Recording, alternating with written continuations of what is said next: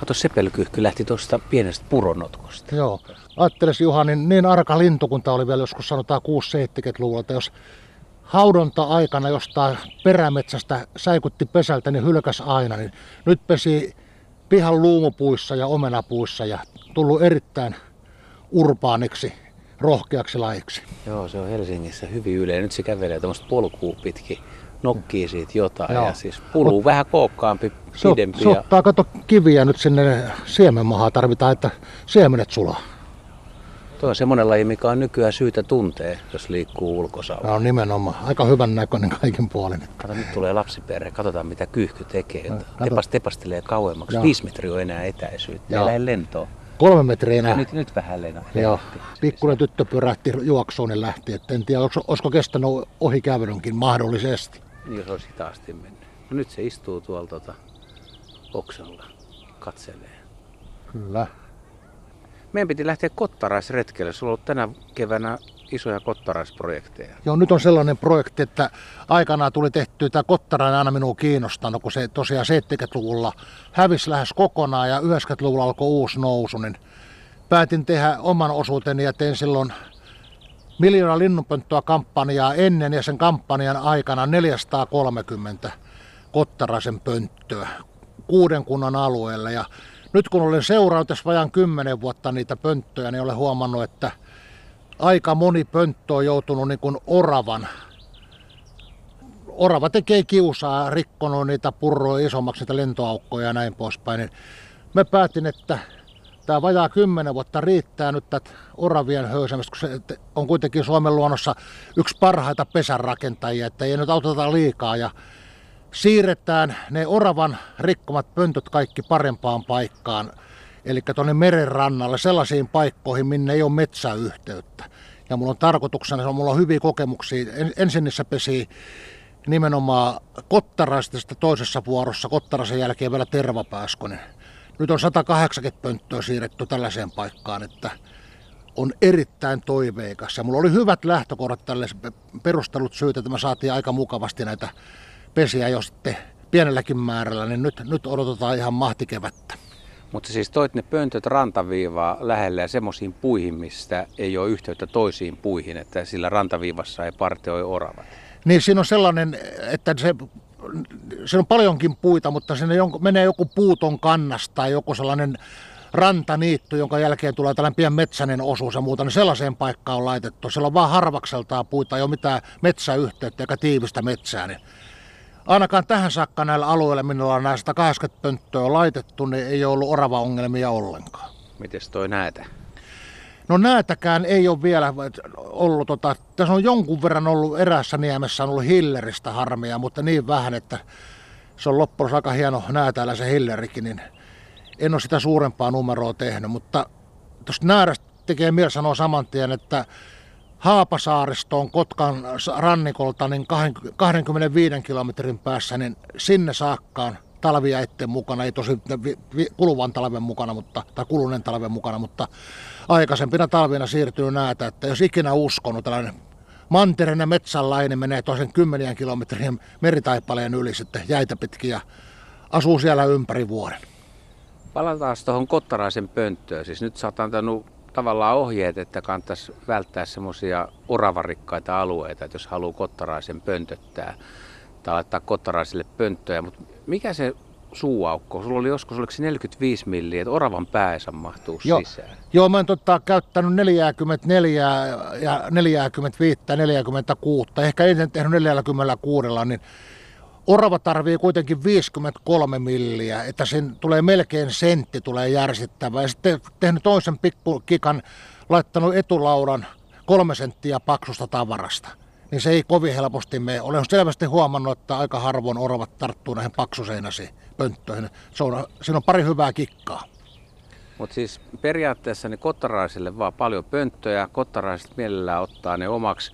Pieni ongelma on orava. Mites, mites sunnoilla alueella, kun sä oot laittanut, niin minkälaisia poikueita sieltä tulee? No sieltä tulee hirveän hyvin, tota, että sanotaan tuollaista neljää on aivan melkein niin kuin pienimmillään. kun aikana oli huonolla paikalla kolmekin poikasta varsin yleistä, että mulla on melkein järkiä sanotaan neljä, äh, tota viittä ja kuutta poikasta näissä, jopa seitsemän aika paljon. Että erittäin hyvät on poikujen määrät. Moni kuulija varmaan haluaisi kurkata kottaraisen pönttöön sisään, tai ainakin tietää, että mitä siellä on. Pystyisit se kertoa sillä lailla, että kun se pesintä alkaa rakentaa pesää, että minkä näköistä siellä on ja mihin se suurin piirtein päättyy? Joo. Sinne kannattaa laittaa ensinnäkin sellainen kolmisen senttiä jotain tiukkaa sahajauhoa tai kuivaa multaa, jossa ei ole mitään lannotusaineita. Sellaista lannottamatonkin multaa löytyy tervapääskyä varten. Kun jos ei kottaraan nimittäin tee sen mullan päälle pesää, niin se on hyvä se multa sitä tervapääskyä varten. Niin tuota, niin kun kurkkaa sinne sisään kottarasen jäljiltä, niin siinä on komeasti heinistä tehty sellainen komea pyöreä pesä, oikein siistiä. Siellä on vähän linnunhöyheniä ja muuta koristeena ja ja se näyttää tosi viehättävältä siinä vaiheessa, kun ne siniset upeat munat on siellä, mutta sitten kun mennään vähän pitemmälle, eli poikasta alkaa olla aika isoja, niin monta kertaa on, niin ne poikaset rämpii ihan liejussa siellä, että kottarahan on laji, jossa poikaset tekee tarpeensa, eli ulostavat sinne pönttöön sisään ja sitten kun sattuu sellaisia poikoita, että on ravinto sen mukaista, että on vähän niin kuin ripulointia enemmän, eikä tällaista, tällaista vatsaystävällistä ruokaa, niin se sotkeentuu se pesä, pöntö, tai pesä niin kuin vielä enemmän, että selvät erot havataan kyllä siitä, että minkälaista ruokaa on ollut näissä pöntöissä poikueen loppuvaiheessa ja poikueen jälkeen. Eli rengastamispuuha taitaa olla suht suttaista puuhaa. Se on sellaista, mutta kyllä se tottunut. Joskus kun ottaa sen kottarasen poikasen oikein liejuisesta pöntöstä, niin kädet on kyllä niin, kuin niin tahmejat kanssa, että kyllä, kyllä se tarttu ja, ja aromi, eli tuoksu on kyllä mahtava, täytyy sanoa suoraan. Sulla on mittarissa jo yli 70 vuotta. Muistaakseni vielä niitä aikoja, kun kottaraisia oli paljon Suomessa, kun aina muistellaan, että ennen oli ja sitten tuli monta huonoa vuotta ja nyt on vähän elpymistä tapahtunut. No mä 48 syntynyt, niin 58 tuota 10-vuotiaana oli kansakoulun pakollinen työ. Se, se ei ollut mikään linnunpönttö, vaan se oli nimenomaan kottaraisen pönttö. Se oli kaikissa ohjesäännössä. Silloin tein kottaraisen pönttö ja ensimmäinen pönttö tosiaan laitettiin isän avustamalla riuvaraa saunan päätyä, kun ei ollut yhtään puuta pihassa. Niin oikeastaan mun lintuharrastuksessa sai aikamoisen kipinän siitä, kun salaperäinen lintu aina vilahti sinne ja lähti, eikä oikein tunnistettu mikä ihmeen lintu. Ja sitten piti loppujen lopuksi mennä kymmenenvuotiaana koltiaisena katsomaan, avaamaan se katto. Osattiin silloin jo tietää, että katto, katto pitää avata helppo huoltaa. Niin kymmenen valkoista munaa, eli käenpian pesä. Niin jo alkoi lintuhommat kiinnostaa muutenkin. Se on ollut hieno muisto. Ei tullut kottarainen, vaan käenpiika. Käenpiika nimenomaan. Sen jälkeen se on pesinyt siinä pöntössä, niin talitiasta ja sinitiasta ja varpusta ja viime vuosina myöskin pikkuvarposia. Se pönttö on edelleen samalla paikalla. Sitten on pikkusen korjattu pariin kertaa, mutta kun tekee hyvän pöntö, kestää kymmeniä vuosia. No miten on sun alueella, niin onko se, kun tulee kottaraisia, niin tuleeko ne mielellään semmoisessa löyhässä koloniassa, että samalla paikalla on, on useita, useita pareja, vai onko tämmöisiä ihan yksittäisiäkin ja sitten sekä että, mutta aika monta kertaa kun ne tulee, niin näillä langolla näkee, puhelinlangolla ja kaikella muulla, niin näkee pitkiä riviä, kymmeniä kottarasten rivejä. Ja tulee aina hyvä olo, kun tietää, että joka suuntaan niistä langalta niin omia pöntötyksiä, niin tietää, että tulivat oikealle paikalle, että pesäpaikka kyllä löytyy, eikä tarvitse taistella parista pöntöstä, kun pönttöjä on kymmeniä. Niin se on kyllä ihan hyvä. Mutta sitten on kyllä tällaisia yksittäisiä, että jossain pihassa käsittämättömissä paikoissa vielä, niin kuin vanhanaikaisessa paikassa, kun hän Kottarainen pesi pihaan kuin pihaan, laitot minne tahansa Kottarasen pönttö, niin aina oli pesä. Niin nykyään ei taho oikein saa enää tavalliseen pihaan pesemään, mutta mulla on muutamia poikkeuksia. Silloin puhutaan justiin yksittäispareista. Ja ne on jotenkin evoluutio kuljettanut siihen suuntaan, että se vanha pesemisperinne on säilynyt. Tuossa on paljon viime vuosina puhuttu tästä maankäytön muuttumisesta ja karjalaidunnuksen loppumisesta, kunnon karjaniittyjen vähenemisestä, että kottaraiset ei saisi ravintoa, mutta eikö sulla ole kumminkin pönttöä semmoisillekin alueilla, missä ei ole karjalaidunna? No Kotkasta ja Karhulan alue ja Eskola tarkemmin sanottuna, Marttila, Eskola, Kymin asema, niin siinä oli tosiaan toista sataa pönttöä, kun tarkka luku oli, siinä saan 16, saan 18 paikkeilla parhaimmillaan, niin siinä oli useana vuonna pikkusen yli sata pesää, että erittäin kova prosenttia. Ja siinä ei ole 25 vuoteen siinä vaiheessa, kun meidän pöntyt viritin, ei ole ollut hevosia eikä lehmiä laitumilta. Karjanlantaa ei ole ollut saapuvilla kilometrikaupalla. Mutta kottaraset viihtyy erittäin hyvin, niin silloin me sen vähän niin kuin mielessäni kumosinkin ja olen tietoa levittänyt, että ei se karja sitä kottarasta houkuttele pelkästään, että se oli ehkä entisaikoina niin, mutta nykyään on toisenlaiset tuulet.